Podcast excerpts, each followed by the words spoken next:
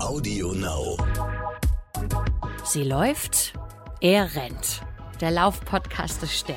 Mit Alexandra Kraft. Ich habe jetzt zum ersten Mal vor vier Wochen einen solchen Schuh nicht nur in der Hand gehabt, aber angehabt und bin mal ein paar Meter damit gelaufen. Das ist ganz anders als alles, was ich vorher an den Füßen hatte. Und mit Mike Kleiss. Wenn du schnell laufen willst, wenn du wirklich mal was für dich tun willst und deine Zeiten springen willst, dann brauchst du so einen Schuh. Wenn es morgens wirklich sehr früh schon nach Carbon riecht und nach ähm, sehr viel Abrieb auf der Straße, dann kann es eigentlich nur ja, Podcast-Zeit sein mit Alex Kraft. Guten Morgen erstmal. Guten Morgen, was für eine Einleitung. Roadrunner-mäßig, ja. Roadrunner-mäßig. Ich habe gedacht, jetzt muss es mal eine Folge sein, wo es richtig technisch wird, wo es richtig, äh, ja, wie soll ich sagen, der heiße Scheiß, um den geht es heute. Und ich bin glücklich, dass wir das mal machen. Es ist ja wirklich mein Lieblingsthema, nämlich Schuhe, wobei, wo, wobei das Thema Carbon-Schuh mich noch nicht so richtig tangiert hat. Natürlich irgendwie ähm, beruflich oder halbberuflich ähm, und auch ausprobiermäßig. Aber so richtig angekommen ist der Carbon-Schuh bei mir noch nicht aus Gründen, aber dazu später vielleicht etwas mehr. Wie ist es bei dir und Carbon? Also ja, das ist, es gibt ja Carbon und Carbon. Ähm, mhm. Das müssen wir ja dann gleich nochmal sehr genau unterscheiden. Ähm, es gibt ganz viele Schuhe, die sagen mittlerweile, wir haben eine Carbonsohle mittendrin. Aber es geht ja um diese Carbon für die, die sehr leistungsfähigen. Eher weniger sie läuft, als äh, mehr er rennt. Vielleicht sogar noch ein bisschen mehr, als er rennt, ähm, denke ich, am Ende. Für die ja, Superrenner. Mhm. Roadrunner, genau. Ähm, deswegen, das ist so äh, noch nie, es ist bei mir angekommen, ich kenne das Thema, ich habe auch solche Schuhe jetzt mal angehabt, weil man soll ja, wenn man drüber redet, das auch mal ausprobiert haben. Darüber können wir ja gleich nochmal äh, genauer ins Detail gehen.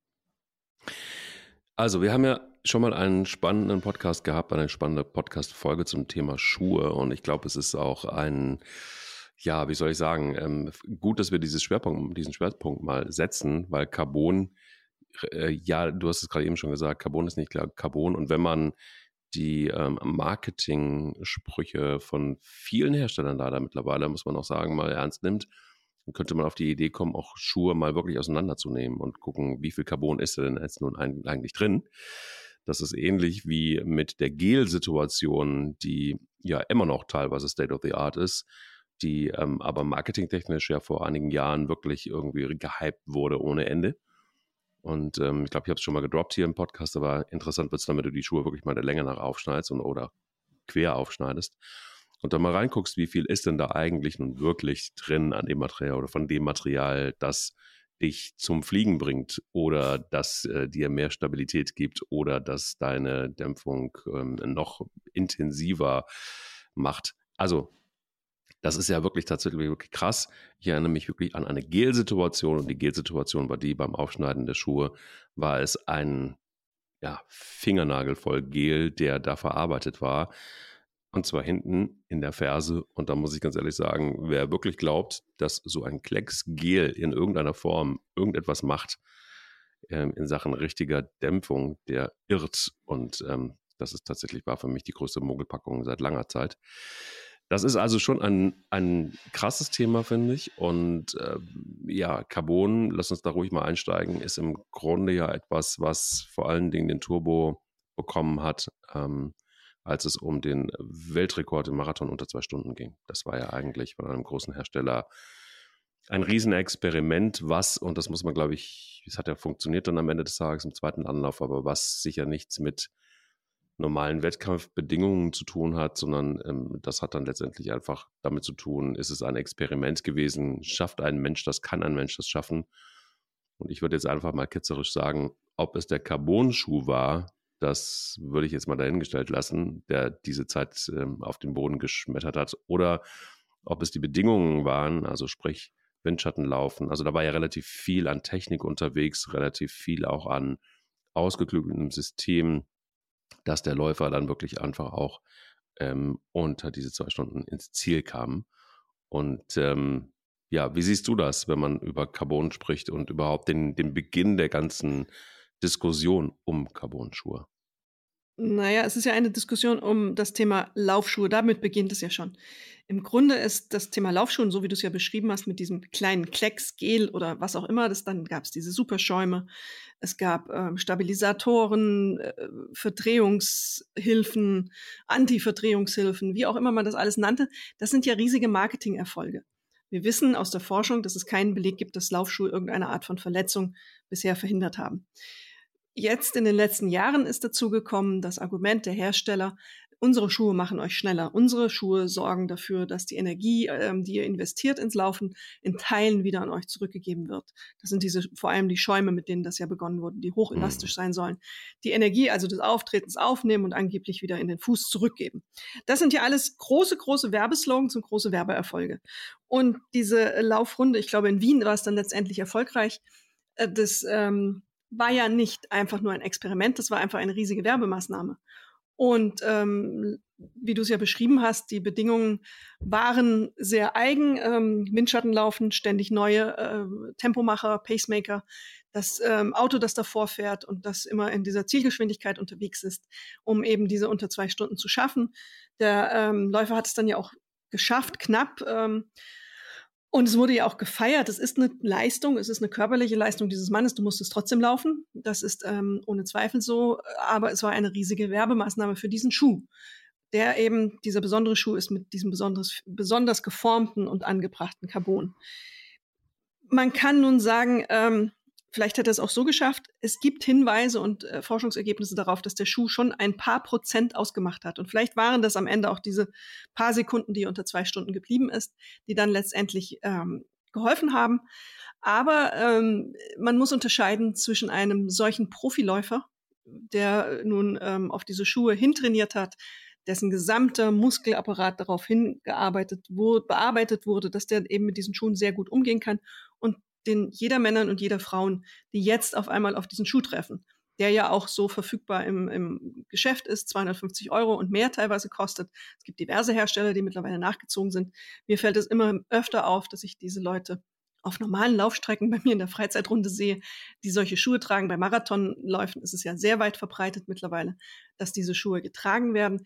Äh, da ist dann wirklich, und da gibt es ja auch Untersuchungsergebnisse, die ersten, die beschreiben, wie wirkungsvoll sind die Schuhe und äh, wie wirken sie überhaupt auf den Bewegungsapparat. Ich habe jetzt zum ersten Mal vor vier Wochen, drei Wochen ungefähr einen solchen Schuh in der, nicht nur in der Hand gehabt, aber angehabt und bin mal ein paar Meter damit gelaufen.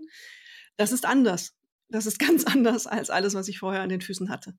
Dieser Schuh greift in Haltung und Bewegung ein und da gehen die Probleme für viele los. Lass uns vielleicht ganz kurz nochmal, um, um da keine Missverständnisse aufkommen zu lassen. Es ist schon ein Irrsinn gewesen, das muss man auch klar anerkennen, ähm, denn es war vor allen Dingen äh, Eliud Kipchoge. Das ist der Kenianer, der im Grunde genommen ja fast schon jeden Rekord gerissen hat ähm, in Sachen Marathon. Und das war damals in einer Stunde 59, 40 ähm, in Wien, du hast es angesprochen. Einfach nur mal, damit man sich das vor Augen halten äh, kann. Das entspricht 422 Mal nacheinander 100 Meter in etwa 17 Sekunden oder 42 Mal in Serien Kilometer in 2,51. Also, das ist schon wirklich outstanding. Aber, und jetzt kommt's, es ist so, dass dieser Rekord natürlich offiziell nicht anerkannt wurde, weil ähm, es gab 41 Tempomacher, die ihn unterstützt haben. Alleine das und ähm, natürlich auch auf einer abgesteckten Strecke und so weiter und so fort. Das soll letztendlich den, den Erfolg nicht schmälern, aber einfach mal, um euch ein Gefühl nochmal dafür zu geben, was ist da eigentlich passiert. Ähm, jetzt zu dem Punkt, den du angesprochen hast, nämlich, oder du hast mehrere Punkte angesprochen, dass wir jetzt hier eigentlich davon sprechen, dass das ein Schuh ist oder dass das Schuhe sind generell, die für in, ja, die für Profis produziert wurden ursprünglich mal. Ne? Also das heißt, genau. man versucht wirklich dann irgendwie nochmal die Kirsche auf der Torte abzuräumen. Und ähm, ähnlich wie bei einem Formel-1-Wagen sind das dann irgendwie zwei Schraubenumdrehungen, die dann nochmal helfen sollen, um, um eine Verbesserung zu erzielen. Also muss man sich mehrere Fragen stellen. Ist das überhaupt, hat das eine Relevanz für den normalen Otto-Normalverbraucher, Läufer, Läuferin? Ähm, oder Renner, Rennerin. Und das ist das eine. Und zweitens, ist das überhaupt notwendig? Also selbst die, die rennen, muss es wirklich tatsächlich so sein, dass wir diese, diese Optimierung immer weiter treiben. Also selbst ich als leidenschaftlicher Renner sage da nein, klar nein.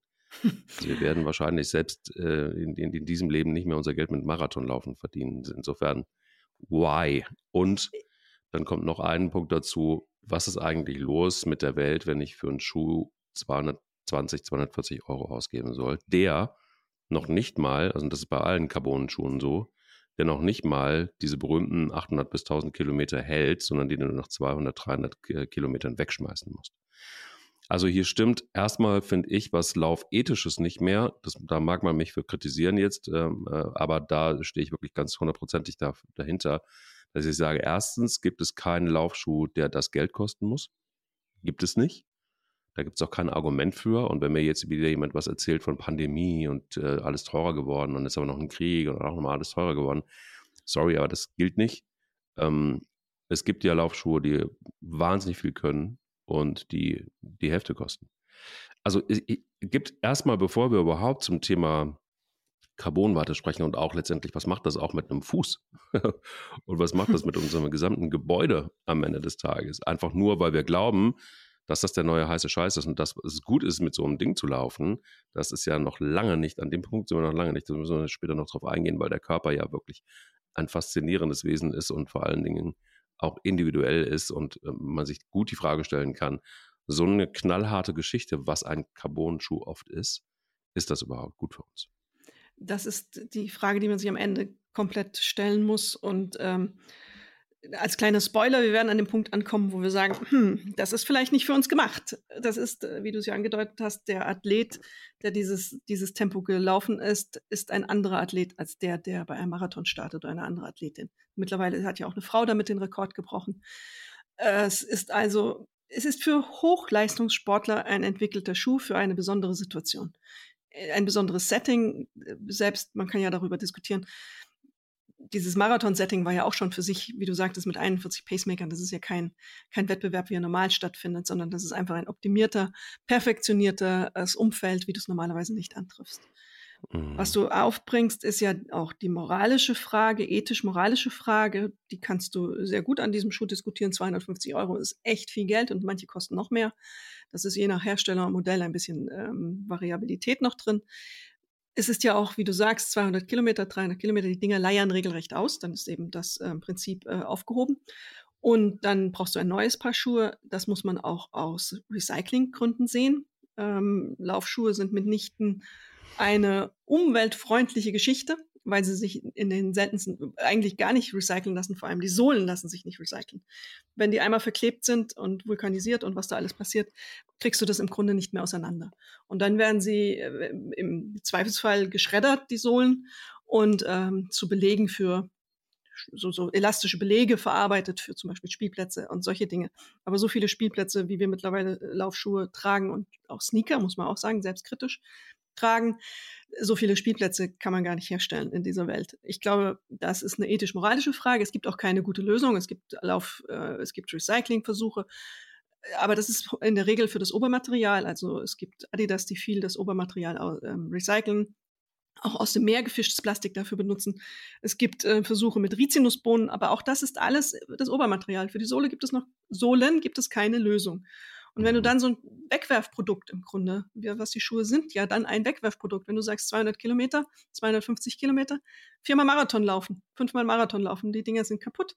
Mhm. Ähm, das ist ja eigentlich irre. Und das ist so ein Inbegriff einer Konsumgesellschaft, ähm, der sich da deutlich, deutlich zeigt. Und ähm, kombiniert mit der Frage, ist es das, ist das wichtig? Ist es wichtig bei dem nächsten Marathon, ein paar Sekunden schneller zu sein. Für wen mache ich das? Eigentlich für mein Ego. Mehr ja nicht. Also für mein Ego und mein Standing bei den Kumpels und den Kolleginnen und Kollegen. Mehr ist es ja nicht. Also ist mein Ego. Ich bin nicht dazu bereit. Also. Mhm. Ja, also ja, also klar, es ist so ein bisschen vergleichbar einfach auch mit äh, den Damen und Herren und äh, nochmal, das ist gar keine Kritik, sondern da muss jeder für sich selber entscheiden, ob er das jetzt nun will und verantworten kann oder nicht. Aber es gibt halt einfach auch im Rennradbereich, du weißt es selber, du hast es von deinem Mann ja auch erzählt, ähm, ähm, dass er das, äh, dass er da sehr aktiv ist.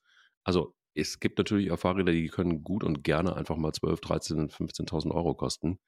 Ja. Ähm, und wer wirklich mal so ein Ding gefahren hat, und ich hab's, der, der wird, wird, keinen Unterschied feststellen als Autonormalverbraucher zwischen einem Rad, ähm, also auch schon an einem wahnsinnig guten Rad für 3.000, 4.000 Euro und einem Fahrrad für ähm, die besagten 13.000, 15.000 Euro. Also so sind wir dann im Grunde genommen eigentlich auch wieder hier angelangt. Ja? Also im ja, Thema genau.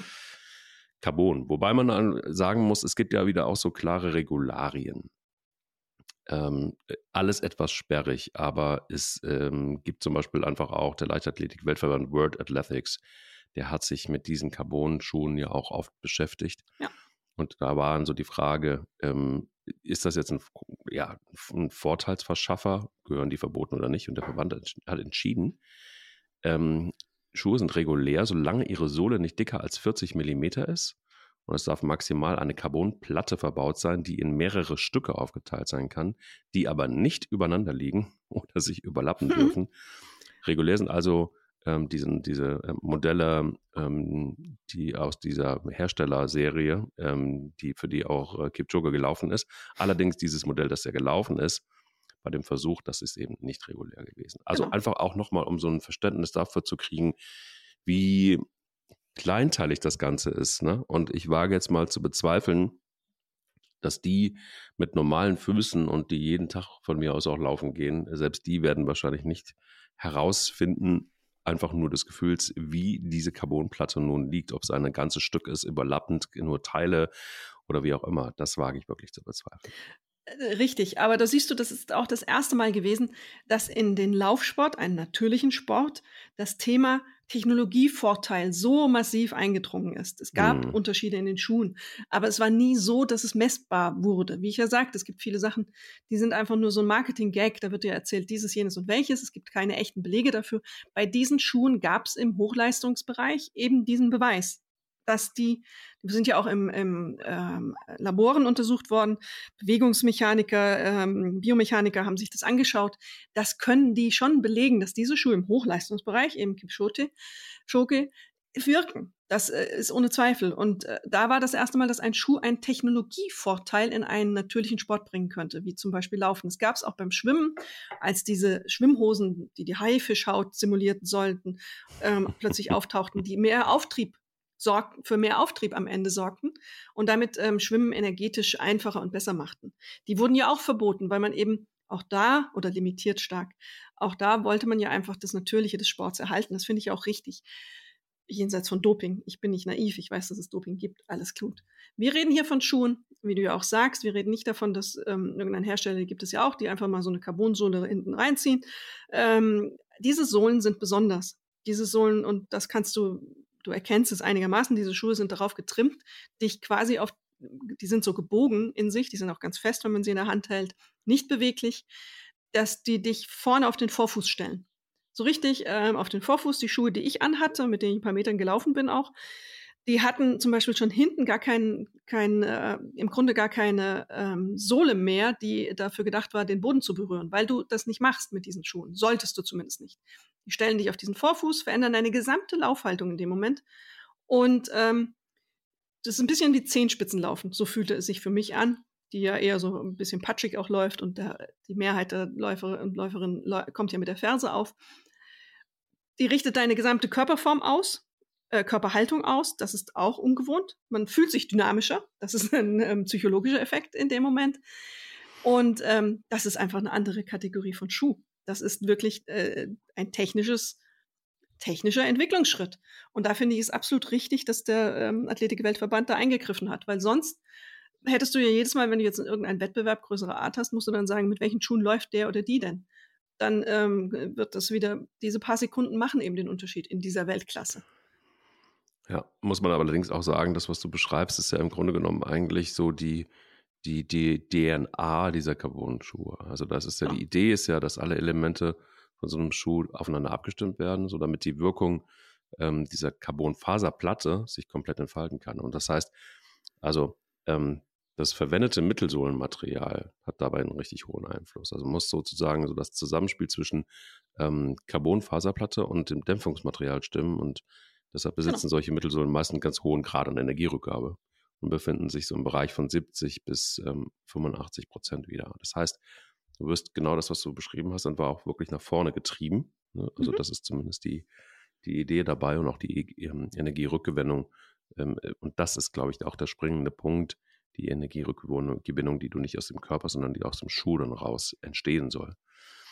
Aber, und das ist eben genau immer wieder der Punkt, es sind halt, wir lieben ja Geschichten. Alle Menschen lieben irgendwie Geschichten und man kann, man kriegt uns ja am besten auch mit Geschichten, egal in fast in welcher Situation, aber auch immer. Aber Marketing kann natürlich das sehr, sehr gut. Also Marketing-Experten können das sehr, sehr gut. Um dann den Kunden auch zu binden, beziehungsweise zum Kauf zu verleiten. Ein kleines Beispiel in Sachen Schuh. Ähm, ich bin da nicht drauf reingefallen, aber es war tatsächlich knapp davor.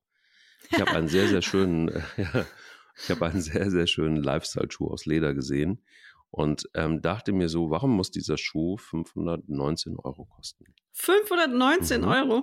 519 Euro. Es war in so einem fancy ähm, äh, äh, Dingsbumsladen hier, äh, Klamottenladen in Köln. Und ich stand da und dachte so, ja, und, und, dann kam der Verkäufer, auch der Inhaber, und erzählte mir erstmal, wer diese Schuhe alles trägt. Und ich gesagt, das interessiert mich eigentlich gar nicht sondern ich wollte jetzt auch nicht wissen, welcher Hollywood-Star die trägt, sondern ich wollte eigentlich nur wissen, warum die so teuer sind. Dann erzählte er mir die zweite Geschichte und sagte, naja, also, das ist von einem kanadischen Holzfäller entwickelt worden, der immer nasse Füße hatte. Und ähm, dann ist er auf die Idee gekommen, mit Walfett, also einen Schuh äh, zu entwickeln, den mit Walfett einzureiben und ähm, dann auch baba, baba, mit äh, Riesenverfahren und, baba, und keine Ahnung doppelt genäht und alles Mögliche. Und der hatte nie wieder nasse Füße bei ähm, diesen großen Holzstämmen, auf denen sie da immer rumturnen, im Wasser liegend. Ähm, alles gut. So. Und äh, das hat sich dann rumgesprochen und das wurde dann quasi der Worker-Schuh schlechthin. Und so, da dachte ich, boah, das ist ja eine super Geschichte. Nie wieder nasse Füße und ähm, im Winter auch irgendwie cool. Ja, sagt er, und äh, ganz besonders ist, es gibt noch einen gratis Topf Tiegel ähm, Walfett mit dazu. Für 500 Euro. Mhm. Gratis. habe ich gesagt, ach komm mal, das ist ein Schnapper. Dann nehme ich doch einfach nicht diesen Schuh, weil ich konnte mir auch nicht vorstellen, dass ich Walfett, allein diese Idee fand ich irgendwie ziemlich, uh, wie irgendwie Walfett in der Dose und ich dachte an die tollen Tiere und dachte an den Schuh und dachte, nee, also hier an der Stelle ist jetzt Schluss. Da hatte er mich nicht. Aber ich war knapp davor, muss ich sagen, ich fand den Schuh schön. Ich fand irgendwie auch es sinnvoll, im Winter so einen Schuh zu tragen. So. Also, und, und als ist nur ein Beispiel, wo man, wo man wirklich, glaube ich, einfach auch, ähm, wo, wo mir wieder klar wurde, super, ich meine, ich bin jetzt im Marketing zu Hause, er hat das alles richtig gemacht, ne? Bis aufs Wahlfett, da hat er mich dann verloren. Aber ähm, auch bei Carbon, also auch diese Hersteller, diese Hersteller, die machen viel richtig, weil sie natürlich auch müssen sie auch, sie wollen Schuhe verkaufen, suggerieren, wenn du schnell laufen willst, wenn du wirklich mal was für dich tun willst und deine Zeiten springen willst, dann musst du es machen wie Kipchoge. Dann brauchst du so einen Schuh. Und dann musst du natürlich auch, leider ist es dann so, weil die Technik einfach auch so ausgereift ist und weil die Entwicklung so unfassbar teuer ist. Vielleicht weiß der Wissenschaftsredakteur des Sterne was dazu, ob das wirklich alles so teuer ist in der, in der, in der Entwicklung. Ähm, weil das also, alles nö. nö. nö, die Dinger werden ja auch zu, also das muss man, das ist bei Ethik, die Dinger werden halt auch einfach unter üblen äh, Bedingungen in der Mehrheit hergestellt. Möchte ich jetzt nicht den einzelnen Hersteller hier gerade rausstellen, die sagen ja immer, wir machen das ein bisschen besser als andere. Ja. Aber wirklich vor Ort lassen sie ja alle keinen. Also mich hat bisher, immer wenn ich sage, ich möchte gerne mal wirklich vor Ort dahin, wo diese Dinger hergestellt werden, dann ähm, passiert da nichts. Dann kriegt man manchmal so eine Musterfabrik vorgestellt. Ähm, aber so richtig in, in, in diese schmutzigen Billigecken, wo auch unsere Kleidung in großen Teilen hergestellt wird, kommst du nicht. Also die, ähm, das ist ja Vietnam, ist Schuhe sehr äh, weit verbreitet in der Herstellung. Das sind Billiglohner und die kriegen, und deswegen diese Schuhe kosten in der Herstellung nicht so wahnsinnig viel. Es ist auch nicht so, dass die in dieser Entwicklung am Ende diese Summen rechtfertigen. Ja, die haben investiert in die Entwicklung. Ja, die haben ein paar Biomechaniker eingestellt. Ja, die haben Jahre probiert, das glaube ich ihnen auch. Und die haben sich das versucht, die haben sich das schon überlegt und äh, die Absicht ist ja auch nicht, den Läufern irgendwas anzutun, aber eben nicht einen Schuh dann für 250, 300 Euro zu verkaufen. Das ist es nicht. Und du beschreibst ja dieses, Wir fallen auf Geschichten rein. Ja, klar, die, die spielen uns in, auf allen Ebenen. Und das ist nicht nur im Schuhbereich, aber die wissen ganz genau, wie wir funktionieren. Die haben ebenso, wie sie Biomechaniker beschäftigen, auch Psychologen ähm, beschäftigt, die uns eben manipulieren und die uns äh, in solche Geschichten, solche Heldengeschichten wie dieser Marathon unter zwei Stunden in, in Wien treiben. Wir finden das ja irgendwie auch gut. Wir haben das ja, du merkst ja, wir haben das ja alle geguckt, gelesen, gehört und gesehen. Am Endeffekt war es dann auch egal, ob der jetzt anerkannt war oder nicht, dieser Weltrekord. Aber das war der Schuh für viele, mit dem ein Läufer es geschafft hat, unter zwei Stunden zu bleiben beim Marathon. Und das ist die Geschichte. Die zündet. Und die bringt die Leute dazu, oder eine bestimmte Gruppe in diesem Fall und eine bestimmte Zielgruppe dazu, diesen neuen Schuh zu kaufen. Und damit war das Rennen im weißen Sinn des Wortes eröffnet. Und damit begann es ja auch, dass die anderen Hersteller nachzogen. Also kannst du davon ausgehen, dass das ein Erfolg war am, im Laden, dieser Schuh. Wie gesagt, meine kleine Beobachtung, wenn ich jetzt hier so durch die Gegend laufe, manchmal im Alltag laufen ja auch manche mit diesen Schuhen rum, was ich wild finde, aber okay. Es ist relativ weit verbreitet. Und bei Läufen, Marathon, die schaust dir an. Und ähm, was ich interessant finde, wir haben ja jetzt darüber geredet, dass da diese Platte drin ist. Wir haben über diese, wie wir anders aufgestellt werden, wenn wir die Schuhe anhaben, ähm, wie das funktioniert. Das Prinzip ist ja, dass das, ähm, das, wie gesagt, das ist ja steif wie ein Brett im Grunde. Ähm, und du beeinflusst schon mal die Psyche damit, dass du eben so dynamisch aufgestellt bist. Das ist schon mal für dich, wenn du losläufst, ein Gefühl, hey, ich bin viel dynamischer, als wenn ich andere Schuhe trage. Punkt eins. Also auch wieder Manipulierung, Manipulation der Psyche. Dann wird das groß Zehen Grundgelenk, schwieriges Wort, versteift durch diese Platte. Das ist ja diese, dieses Prinzip. Man muss es weniger durchstrecken und das soll Energie sparen. Das passiert auch es gibt dann, wenn man wieder in die Ausgangsposition zurückkommt, so ein bisschen Energie zurück und ähm, das Dämpfmaterial kommt noch dazu, das ist also so ein Zusammenspiel. Und Strava, diese Lauf-App, ähm, hat gemeinsam, glaube ich, mit der New York Times einmal angeschaut, hilft das wirklich? Passiert da irgendwas? Und die haben dann Läufer analysiert, mehrere tausend, ich glaube zehntausend insgesamt, was eine gute Zahl ist. Und die Läufer haben und Läuferinnen haben in der Tat, waren die schneller, drei bis vier Prozent im Durchschnitt. Das ist für einen Marathonlauf dann nicht so irre viel in der Endzeit, den, der, der du da schneller bist. Gepaart, und darüber haben wir jetzt noch nicht geredet, was bedeutet es, ähm, wenn du so aufgestellt wirst für den gesamten Körper? Weil, das muss man auch sagen, wie wir gesagt haben, dieser Schuh wurde entwickelt für Hochleistungssportler. Wie ähm, den Kipchoge, ich habe echt Probleme mit Wörtern heute Morgen, Kipchoge, und ähm, der ist ein ähm, Afrikaner. Und diese Schuhe wurden für Afrikaner hergestellt und entwickelt. Und da muss man wissen, da gibt es einen wesentlichen Unterschied in der, ähm, im Körperbau. Und äh, das ist genetisch so. In der Mehrheit, dass sie ähm, breitere und längere Achillessehnen haben, was sie zu hervorragenden Läufern macht. Das ist ein großer, großer Vorteil. Nun trifft dieser Schuh entwickelt für Menschen mit anderen Achillessehnen auf ähm, den Freizeitläufer. Und da beginnen die Probleme. Du bist vielleicht drei bis vier Prozent schneller, aber du entwickelst ein Problem in, den, in vielen, vielen, vielen Fällen.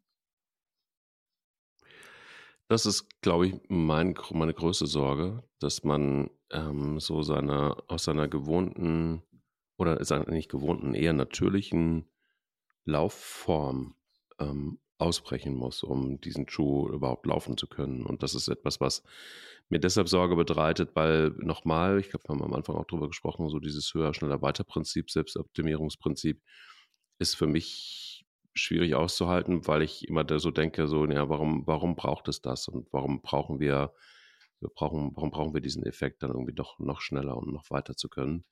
Ähm, Im Falle der Carbon-Schuhe für weit sind sie jetzt irgendwie haben wir auch schon gesagt, nicht so wahnsinnig geeignet. Aber ich frage mich das wirklich schon, warum muss es grundsätzlich sein und vor allen Dingen, warum wird man so verführt und lässt sich verführen aus diesem ähm, ureigenen Laufstil, der einem ja hoffentlich erstmal einfach gut tut oder den man von mir aus auch optimiert oder verbessert. So, es ist ja ähnlich wie beim, bei jeder anderen Sportart auch, dass man durchaus seine Technik verbessern kann aber immer angepasst eben auf den eigenen Körper, auf die eigenen Bedürfnisse und nicht zu so sehr nach einem Produkt gesteuert. Und hier ist genau mein Punkt eigentlich, dass ich denke so, hey, ähm, warum brauchen wir das überhaupt generell? Und vor allen Dingen sind sich Menschen darüber bewusst, was sie sich da auch antun, im Zweifel. Ja, also das heißt, wenn ich einen, wenn ich gesundheitlich gut mit, mit, dem, mit dem Mittelfuß laufe und werde gezwungen, andauernd in den Vorderfuß zu gehen, einfach nur, weil ich auch mit dabei sein will oder weil es diese drei bis vier Prozent äh, sein müssen der Verbesserung, hm, ist der, ist der Preis, den ich dafür zahle, nicht vielleicht einfach ein bisschen zu hoch? Denn ändere ich meine gesamte Lauftechnik und mein, mein, mein Gebäude und alles andere, äh, alles ändert sich, ist das dann noch gesund? Und das ist eine zentrale Frage, die ich finde, ist nicht nur legitim, auch wichtig, wenn man sich im Bereich des Hobbylaufens befindet. Wir haben ja schon öfter darüber gesprochen, dass wir so wenig mög wie möglich in einen funktionierenden Bewegungsablauf eingreifen sollten. Hm. Und ähm, ein, ein Laufstil, der passt, der keine Beschwerden hervorruft, ist der richtige Laufstil für die oder den. Und wenn dieser Schuh greift nun jetzt ein, wir haben über Einlagen geredet, haben wir auch gesagt, eigentlich in allermeisten Fällen gar nicht notwendig, aber jetzt gehen wir hin mit diesem Schuh und verändern die Statik. Das ist der Angriffspunkt ähm, der Kraft, wird nach vorne verlagert.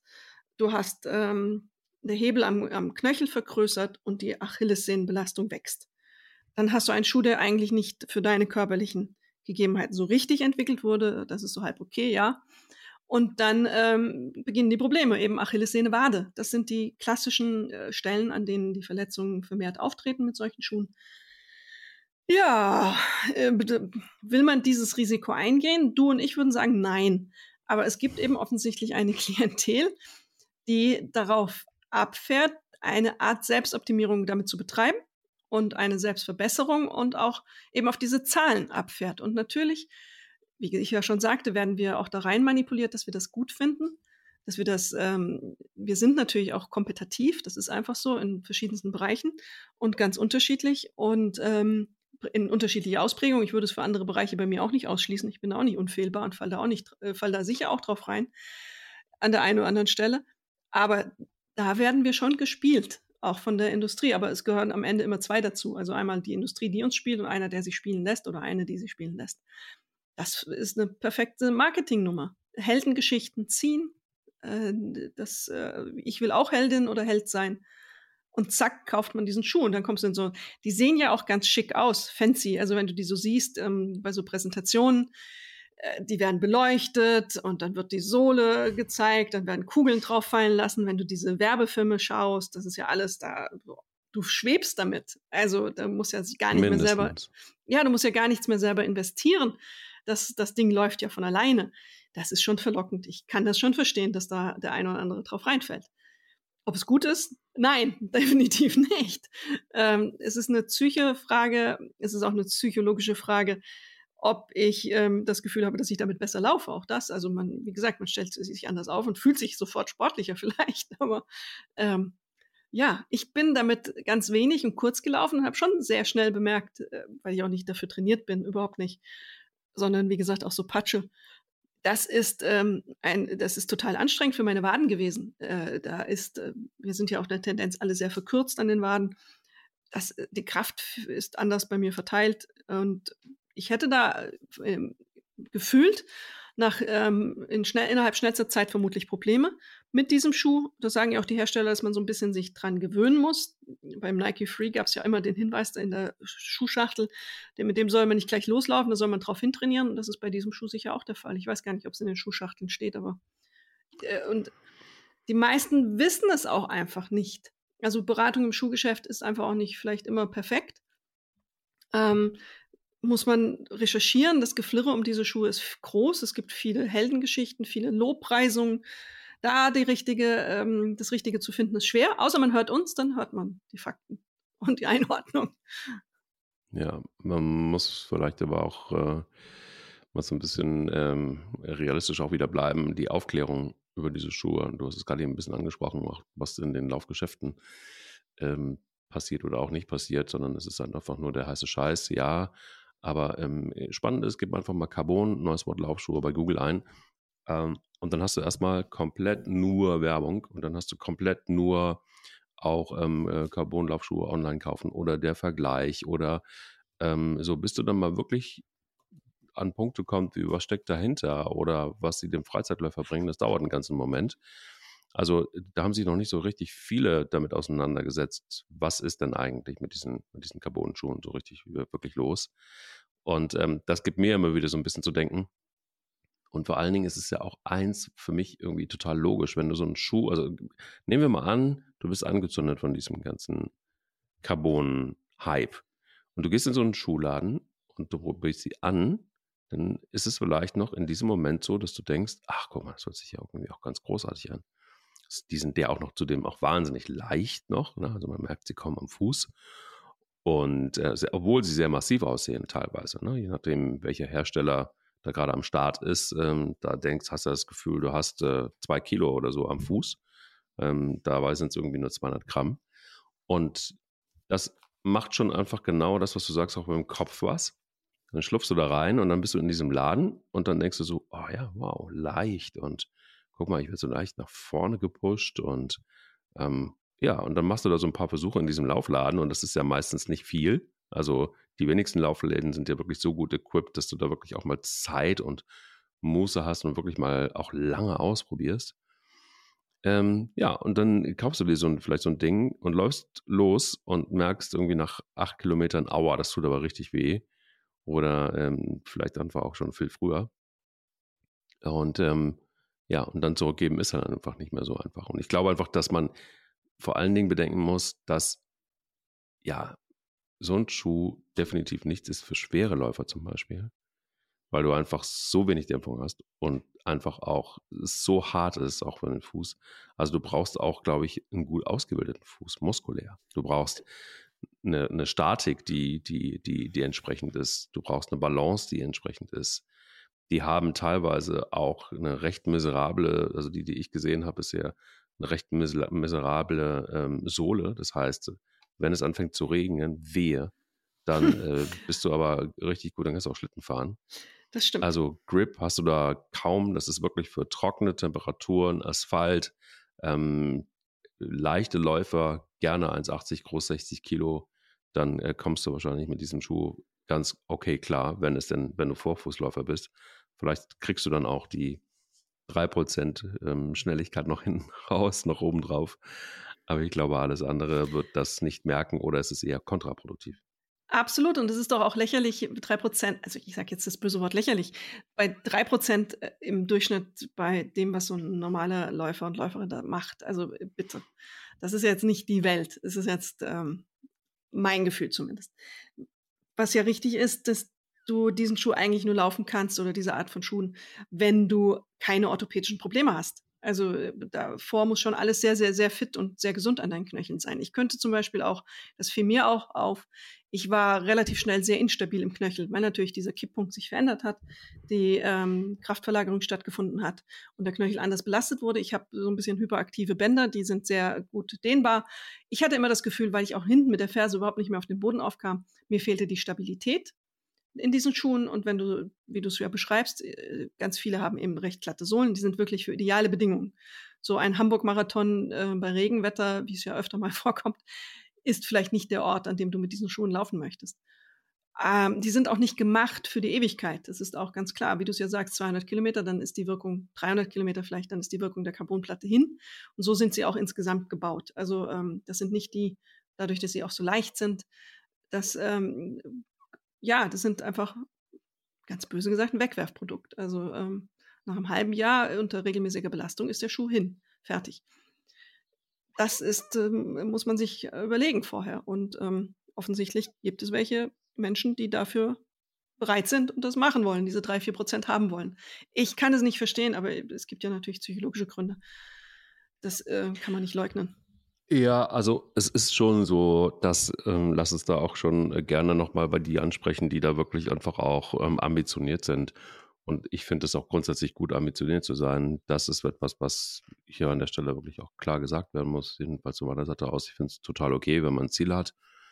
Und wenn man zum Beispiel jetzt irgendwie den großen Wunsch hat, äh, den Marathon unter einer gewissen Zeit zu laufen, unter drei Stunden, das ist ja für jeden Läufer, Marathonläufer so ein bisschen die, die Benchmark. Ähm, und du bist halt irgendwie bei drei Stunden eins oder zwei und kommst irgendwie nicht da drunter ständig. Und du schnappst dir einen Carbon-Schuh in der Hoffnung, dass das funktioniert. Und ob es dann vom Kopf einfach nur die Tagesform ist, was auch immer, ähm, oder ob es wirklich der Carbon-Schuh ist, der dich dann auf die 2,59 knallt. Okay, sei es drum, dann hast, hast du dein Ziel erreicht. Und dann sage ich auch, komm, dann hat es dir in irgendeiner Form geholfen und dann freut man sich und hoffentlich äh, sein Leben lang, weil man das wahrscheinlich auch nicht so oft laufen kann. Und dann stellt sich ja die Frage, woran liegt es denn nun wirklich oder hat es gelegen? Ist es deshalb, weil man einfach nochmal irgendwie was zu sich genommen hat, am Ende nochmal eine, noch eine Banane oder wie auch immer das eingekickt hat? Oder ist es die Tagesform, die besonders gut war, war der Schlaf besonders gut? Da muss ja vieles passen, um solche Zeiten auf die Straße zu kriegen. Und ähm, ob es dann am Ende der Carbon-Schuh ist, das ist dann die große Frage. Vielleicht ist auch wirklich nur der Kopf, der sagt, hey, ich habe äh, den Schuh von Elliot Kipchoge am Fuß, beziehungsweise einen vergleichbaren. Und schon verleiht mir das wirklich Flügel und ich presche nach vorne. Das ist ja alles wissenschaftlich, glaube ich, hochkomplex, wenn wir uns in so einem Bereich ähm, wirklich bewegen. Vielleicht kannst du da was zu sagen gleich noch. Das sind ja wirklich ähm, Abstimmungsmaßnahmen. Da ist ein Formel-1-Wagen sicher ein Dreck dagegen, weil der Körper einfach viel diffiziler ist. Ah, ja, das ist also genau das kann ich dazu sagen. Also, dass dieser Schuh da äh, eingreift in den Bewegungsapparat, ähm, das ist wie, wie, wie wirklich ein Formel-1-Wagen und auch in die Psyche eingreift. Das ist auch das ist wie Formel 1. Das, bei dem einen löst es das aus, bei dem anderen jenes. Bei mir hat es Unsicherheit ausgelöst, dieser Schuh. Beim nächsten löst es völlige Ekstase aus, dass, dass man so stehen kann und so ähm, aufgestellt wird und damit auch eine innere Spannung äh, vielleicht aufbaut. Und das kann dann dazu führen, dass man wirklich in der Summe schneller rennt weil man da so ein bisschen angepowert ist. Das ist ja Frage Motivation. Äh, das passiert vieles unbewusst. Wir können vieles gar nicht beeinflussen. Wir bemerken auch vieles nicht. Passiert einfach. Wir werden auch ferngesteuert in vielen Beziehungen, also was Werbung angeht und Kaufimpulse etc. Und dieser Schuh, wenn, wenn du sagst, das ist jetzt einer, der entwickelt wurde für Hochleistungssportler, trifft jetzt auf einen ähm, Durchschnittskörper. Ein Durchschnittskörper, der mhm. einigermaßen trainiert ist. Der, das fängt doch schon mit der Schuhgröße an. Jeder hat eine andere Schuhgröße. Ähm, da wirkt der Schuh ja jedes Mal auch wieder anders, äh, wenn du große Füße, kleine Füße. Mhm. Wie du, wie du, trittst du mehr seitlich auf, trittst du mehr außen auf. Wenn man das genau, wenn man wirklich eine perfekt, das kannst du gar nicht. Das ist ein Einheitsmodell, das wir da kaufen. Das ist natürlich nicht abgestimmt auf, auf ähm, die breiten Unterschiede, die es gibt und die großen Unterschiede. Der eine wiegt ein Kilo mehr, der andere weniger, der, dann wird der Schaum, der ja angeblich die Energie so sehr zurückgibt, anders belastet und gibt die Energie anders zurück, auch an anderer Stelle vielleicht. Und diese drei bis vier Prozent schneller, da muss man auch nochmal gucken. Das ist jetzt eine erste, erste Messung, die eben über Strava gelaufen ist. Das ist jetzt nicht eine, wissenschaftliche Studie. Es gibt auch Biomechaniker, die mittlerweile sagen, naja, durch die mehr, den Mehraufwand an Energie, um das, den Fuß so zu halten und die Wadenmuskulatur, die beanspruchen, geht der Vorteil für die Freizeitläufer wieder weg. Das ist eben ein, ein Schuh für Athleten, die darauf trainiert sind, mit der Wadenmuskulatur entsprechend. Und auf der Strecke von 42,xy Kilometern geht das dann wieder verloren, dieser Vorteil, diese drei bis vier Prozent, die man angeblich hat. Da gibt es also auch kritische Stimmen durchaus. Das ist alles noch relativ früh und solche Sachen sind auch echt schwer zu messen, weil wir ja eben auch wieder, da sind wir wieder bei der Psyche, die spielt wieder mit rein. Das ist ähm, Schwer zu sagen, was am Ende Wahrheit ist. Wir bewegen uns in einem Bereich, in dem die Veränderungen, die Unterschiede nicht so groß sind, dass du eindeutig sagen kannst, das ist dran schuld. Wenn da jetzt 20 Prozent Verbesserung rauskämen auf der ähm, breiten Gruppe, dann würde ich sagen, ja, hier haben wir einen Beweis. Ähm, das ist jetzt noch schwer im Graubereich. Ich vergleiche das immer so ein bisschen mit, mit, mit einem Ferrari auch übrigens. Also, wenn man sich jemals, ich weiß nicht, hast du jemals in einem Ferrari gesessen? Ein einziges Mal. Ich finde sie erstmal hässlich. Mhm. Und ähm, ja, ist halt ein Auto. Das, das Lustige finde ich beim Ferrari ist, und das, deshalb komme ich da übrigens auch drauf, ist, ähm, also ein, ein Bekannter von mir hat sich ein Ferrari gekauft. Das war so der Kindheitstraum schlechthin. Das war, dann hast du alles im Leben erreicht, wenn du dir ein Ferrari kaufen kannst. Das war ihm aber peinlich und deshalb ist er immer nur nachts auf die Autobahn gefahren, ist damit heimlich gefahren und wieder, hatte das Auto wieder in die Garage bestellt. Aber das Darüber ist doch kann man peinlich. Es ist, das ist super peinlich. Super, super peinlich. Und dann, aber er, der ganze Stolz war eben diese Ferrari und deshalb hat er gesagt, komm, wir fahren mal eine Runde. Und ich habe mich dann in dieses Auto gesetzt und dachte mir so, um Gottes Willen, warum ist dieses Auto so teuer? Das ist einfach nur, da ist ja nichts drin. Da ist ja gar ja, aber nichts das ist, drin. Das ist ja das Prinzip. Das, ähm, das lieben die Leute ja dafür. Dafür lieben die Leute den Ferrari. Ich werde es auch ja, das nicht mag verstehen. ja sein, aber dafür, die, die, die, die, laufen wahrscheinlich auch Carbon-Schuhe deshalb. Weil Da ist einfach, das ist einfach nur bretthart, dieses Ding. Ja. Es ist kein Luxus, es ist nichts Angenehmes. Ähm, es wirkt alles total, da ist einfach, das ist eine nackte Karosserie, mehr oder weniger mit ein bisschen was drin. Es ist einfach nur lächerlich. Also wenn du dir einfach jetzt mal die Herstellungskosten anguckst, dann, dann wirst du sagen, ja, und dann muss das Auto vielleicht 50.000 Euro kosten oder so, aber nicht 250 oder 300. Aber das ist beim Cabot ja, aber ohne Quatsch. Also das ist ja auch beim Cabot Brett hart ist, also jetzt mal ketzerisch gesprochen, ihr, ihr merkt, ich bin jetzt irgendwie kein, ich bin nicht unbedingt Team Carbon. ähm, das wäre ich jetzt nicht drauf gekommen. Ja, ja aber ja, es, äh, ich erzähle aber auch gleich meine Erfahrungsgeschichte mit dem Carbon-Schuh. Denn auch ich, logischerweise, musste Kipchoge mal, ähm, äh, mal testen und mal, mal hören bzw. fühlen, was, was das Ding so kann. Also nochmal auf den Ferrari und den Carbon-Schuh zurückzukommen. Ähm, auch da ist es so, die Herstellungskosten von so einem Schuh sind roundabout 40 Euro, all in. Ähm, das bedeutet, dass die Marge natürlich enorm ist. Und ähm, jetzt kann man natürlich auch fragen, ja gut, wie lange braucht das, bis so ein Ding sich dann amortisiert hat als Hersteller? Ähm, auch das ist was, was die wenigsten wissen. Die, also selbst diese großen neuen Brands, die so schillernd sind und die so toll sind und die die nun auch der heiße Scheiß sind, die sind als Firmen oftmals sehr defizitär. Also das heißt, die haben richtig Schulden auf der Backe. Ähm, das ist aber nochmal ein anderes Thema. Das heißt, die brauchen natürlich auch diese ganzen Marketingmaßnahmen. Also nochmal in der Relation finde ich, da stimmt es halt einfach gar nicht, wenn du da mal hinguckst, so was ist so ein Ding wirklich wert und was ist dann am Ende marketingtechnisch an, an, an Preis drin. Das ist schon eine krasse Sache, finde ich. Das ist ähm, nicht ganz so krass bei in Anführungsstrichen normalen Schuhen. Das ist so ein Punkt. Ja. Und der andere ist, wenn du den Schuh wirklich mal ausprobierst, und ich habe ihn ausprobiert, also gerade eben der Schuh, den dann Kipchoge beworben hat, der ähm, preislich eben auch in dieser Range ist, das war schon lustig im Sinne von, ich mochte den Schuh wirklich gerne und ich habe ihn super gerne gelaufen. Ähm, er hat mich jetzt nicht nach vorne getrieben, aber ich fand ihn angenehm zu laufen. So. Interessant. also er hat jetzt nicht den Zweck erfüllt, den er sollte wahrscheinlich. Also ich bin dieselben Zeiten gelaufen wie sonst auch, aber ich fand ihn angenehm, sehr, sehr angenehm zu laufen. Was ich aber, was ich aber richtig, was mich richtig genervt hat, war, dass dieser Schuh so schnell kaputt gegangen ist. Also das heißt, die Sohle war relativ schnell abgelaufen. Ähm, der, der Upper ging kaputt es war einfach ein Qualitätsnegativerlebnis, das ich bei keinem anderen Schuh so hatte. Bei keinem. Und das ist etwas, wo, was mich richtig geärgert hat, weil du denkst, du, du fühlst dich wohl in so einem Schuh und du läufst auch gut damit und auch vielleicht sogar besser als mit vielen anderen Schuhen.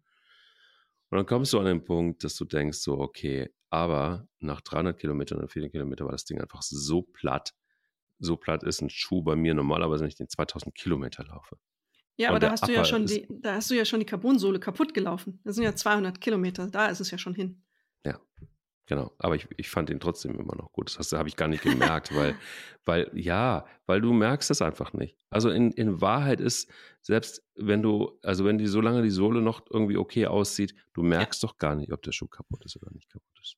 Ja, gut, aber das merkst du ja auch äh, bei normalen Schuhen selten, dass die Sohle schon durch ist. Also da musst du schon sehr ausgelutschte Schuhe tragen.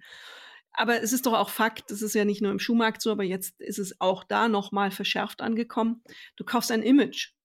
Das machen mhm. wir beim iPhone, das steht ja auch nicht für den Preis, den es hat, wenn man die Teile zusammenlegt. Und auch die Entwicklung ist ja mittlerweile hm, locker vier bis äh, zehnfach wieder drinne. Also man muss mit den Herstellern jetzt keinen man muss gar nicht groß rechnen können, um zu wissen, dass die da dann irgendwann schon sehr viel Gewinn mitmachen. Aber wir kaufen das Image, wir kaufen den Namen, wir kaufen die Athleten dahinter, die diese Rekorde damit gelaufen sind.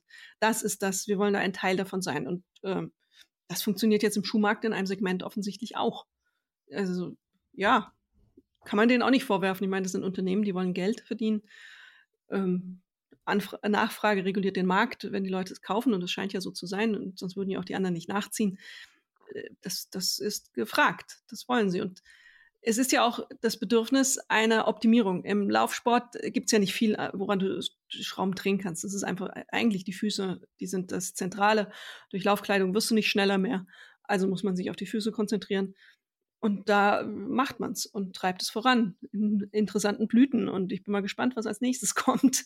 Es dauert ja immer so vier, fünf Jahre, bis wieder was kommt Durch die Regulierung ist es jetzt ein bisschen vielleicht verlangsamt worden, da die Carbonplatten nicht so ähm, einge frei eingebaut werden können, wenn man an Wettbewerben teilnehmen möchte, wie es vielleicht der eine oder andere sich wünschen würde als Hersteller. Ist das ja schon ein bisschen eine Verlangsamung, die jetzt stattgefunden hat. Aber pff, warte mal fünf Jahre, dann äh, wird das vielleicht aufgeweicht. Dann ist das jetzt schon alte Technik und dann kommt wieder was ganz anderes. Ja, ich bin eben ein großer Fan der Wahrheit und ich finde immer, ähm, Marketing ist völlig in Ordnung. Ähm, Habe ich, ist äh, tatsächlich auch so mein Alltag. Aber ich finde ähm, äh, tatsächlich wirklich so, in dem Moment, wo du, wo du Leute an der Nase rumführst und auch wenn es in einer, auf einer freundliche Art und Weise ist, finde ich es tatsächlich wirklich sehr nervig. Also Finn Kliman ist sicher eines der Beispiele dafür, ähm, ein krasses Beispiel wie man auf freundliche Art und Weise verkackeiert wird. Aber ähm, ich finde tatsächlich einfach aus Leute, dann sagt es doch einfach auch. Also warum muss ich wirklich Dinge suggerieren, die einfach so nicht stimmen und die vielleicht einfach auch, auch eher schädlich sind. Und das ist bei in der Laufschuhindustrie, finde ich, ist es streckenweise wirklich grenzwertig. Der Markt ist brutal. Ähm, der Wettbewerb ist brutal, weil man festgestellt hat, ja, das Laufen ist irgendwie wohl eine menschliche, ureigene Sache und der Trend ist äh, immer noch stark nach oben. Und dementsprechend werden wirklich, ich weiß gar nicht, welche Hersteller, hast du den Überblick noch, welche Hersteller wann welchen Schuh veröffentlicht? Das ist ja wirklich im Wochenturnus quasi so.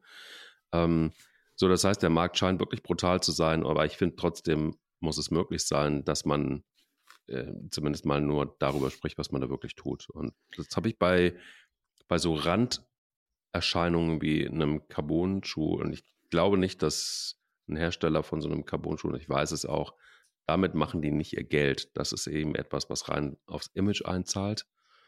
Denn auch das ist so, innerhalb Deutschlands zumindest ist das Konsumverhalten schon im Moment gerade sehr, sehr auf dem Rückmarsch. Also Leute sparen eher und ähm, das heißt, die Menschen, die sich dann einen Schuh für 240 Euro kaufen, die ähm, ja, sind doch redu sehr reduziert. Aber trotzdem, nochmal, also bei der Wahrheit bleiben finde ich immer eine ganz gute Idee, auch wenn es um Marketing geht.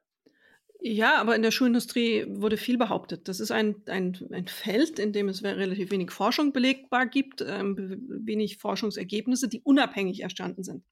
Das ist ja auch so eine Masche, äh, die, die, kaufen Wissenschaftler ein. Also wenn ich in der, in der Schuhindustrie etwas recherchieren möchte als äh, Redakteurin, muss ich immer gucken, in welchem Verhältnis steht der Biomechaniker zu dem dem Hersteller.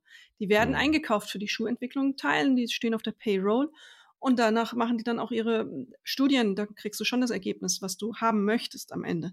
Muss man so brutal sagen. Und das sind einfach auch Professoren und Professorinnen, die bei Universitäten angestellt sind, die einen Ruf auch haben. Dann googelst du die und dann fängst du an zu suchen und dann kommst du drauf, dass sie eben bei Essex, Nike, Adidas oder wo auch immer angestellt sind. Und ähm, wenn du dann mit denen über Carbon-Schuhe reden sollst, ist das schon äh, etwas schwieriger. Also unabhängige Forschungsergebnisse zu diesen Themen, Laufschuhe und ihre Wirkung zu bekommen, ist nicht so einfach. Auch ähm, empirisch belegt, also richtige Studien, die funktionieren, ist schwierig. Da sind einfach viel zu viele große Player drin, die diesen Markt dominieren. Und ähm, insgesamt ist ja auch die Situation schwieriger geworden. Du hast gerade vorhin diese Google-Suche, die du zu Carbon-Laufschuhen äh, gemacht hast, angesprochen. Ich habe es mir auch gerade noch mal im Hintergrund angeschaut. Es ist ähm, absolut nahezu unmöglich, glaube ich, für einen Laien zu erkennen, wo sind die zuverlässigen Informationen in dieser mhm. Suche. Was ist eine zuverlässige Quelle? Früher hattest du äh, ein paar Quellen und da wusstest du, das ist journalistisch sauber recherchiert und ähm, das passt dann. Heute kann jeder irgendwas ins Internet stellen und jeder kann es professionell tun und es sieht gut aus. Aber das heißt noch lange nicht, dass es stimmt. Also das ist irre. Du finde mal eine echte, wenn du Laie bist, eine echte fundierte Aussage zu Carbonlaufschuhen. Das ist Gefühl ganz viel. Das, was Leute darüber ventilieren, also wie, wie hat sich's angefühlt und wie ist meine Meinung dazu? Es ist ganz viel Meinung. Ähm, es sind auch kleine Erlebnisse, aber es sind keine Studien. Es ist nichts. Es ist ähm, ganz, ganz wenig zu finden dazu, was wirklich basiert ist. Also selbst wenn ich, wie gesagt, diese Strava-Geschichte sage mit drei bis vier Prozent mehr, das ist auch noch keine Studie. Das ist einfach mal so ein Zwischenwert. Mehr ist das nicht. Hm. Ja, bin ich komplett bei dir. Und das ist auch, ähm, da sprichst du natürlich eines meiner Lieblingsthemen an. So, äh, wie viel Unabhängigkeit ist denn da noch in der Berichterstattung, wenn es zum Beispiel um diese Schuhe geht? Und du siehst halt einfach auch ganz klar, dass oftmals steht dann ganz klein drüber irgendwo noch Anzeige wenigstens drüber oder so. Aber es ist tatsächlich gerade bei den Laufschuhen, du verliest, wie viele Laufschuhtests es gibt inzwischen, ähm, die dann teilweise eben einfach auch, was ich total verstehen kann, auch noch äh, ein Stück weit subventioniert sind. Ähm, sich da durch diesen Dschungel durchzuforsten, ist, glaube ich, per se schon mal eine ganz schwierige Geschichte.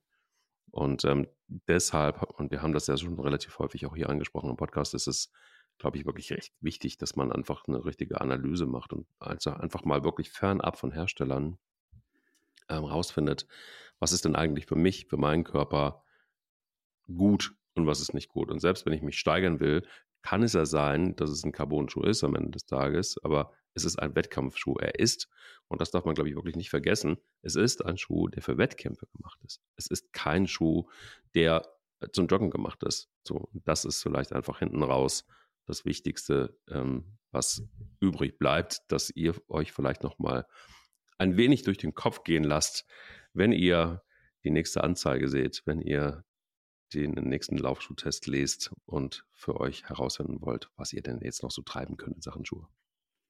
Ja, alles, was so wundersame Versprechungen beinhaltet, das ähm, einfach einmal kritisch anschauen, so gefühlt, kann das sein? Vor lauter Begeisterung nicht schnell ins Schuhregal greifen, sondern einmal einen, diesen berühmten Schritt zurücknehmen. Dafür braucht man dann auch keine Google-Suche mehr. Äh, diese Wunderversprechungen, kann das stimmen? Und dann sein Gefühl nochmal einschalten. Dann kommt man, glaube ich, ganz gut durch diesen Dschungel. Genau. Und letzter Tipp, manchmal ist es so, dass es Carbon-Schuhe auch ein halbes Jahr später, weil schon das nächste Modell gibt, deutlich reduziert gibt. Und sie kosten dann so viel wie normale Laufschuhe. Aber das nur, das darf natürlich nie jemand erfahren. Moralisch, ethisch auch nicht. Auch nicht. Nein. Nein.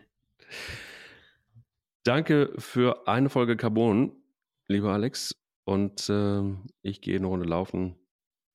Carbon glaube ich nicht, sondern ich nehme wieder meine ganz schönen, normalen Laufschuhe. Ich war schon laufen mit ganz dünnen Sohlen und ganz wenig bis gar kein Carbon. Ich glaube gar kein Carbon. Ganz sicher nicht. Tschüss. Tschüss. Sie läuft, er rennt. Der Laufpodcast des Stern. Mit Alexandra Kraft und mit Mike Kleiss.